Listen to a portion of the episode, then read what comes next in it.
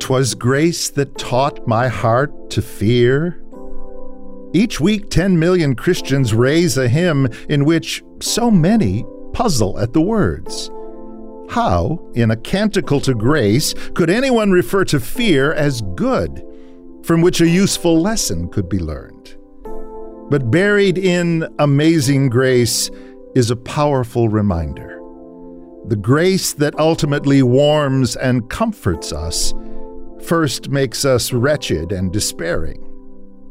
Grace cannot thrive without the truth, and the unwelcome truth will drive each sinner's heart to fear, cold, clutching fear. For everyone has sinned. We all fall short of God's glorious standard. For the wages of sin is death.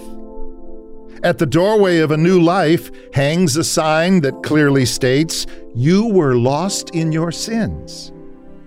The good news of the gospel, of grace, forgiveness, and renewal, is only good in the presence of news that isn't good. Your sin, my sin, however small or great we may imagine it to be, excludes us from the light and life of God's eternal presence.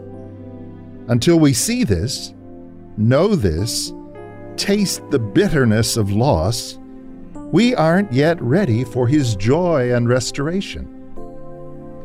It is deep grace to glimpse our fate, and even more to know that we've been saved from it.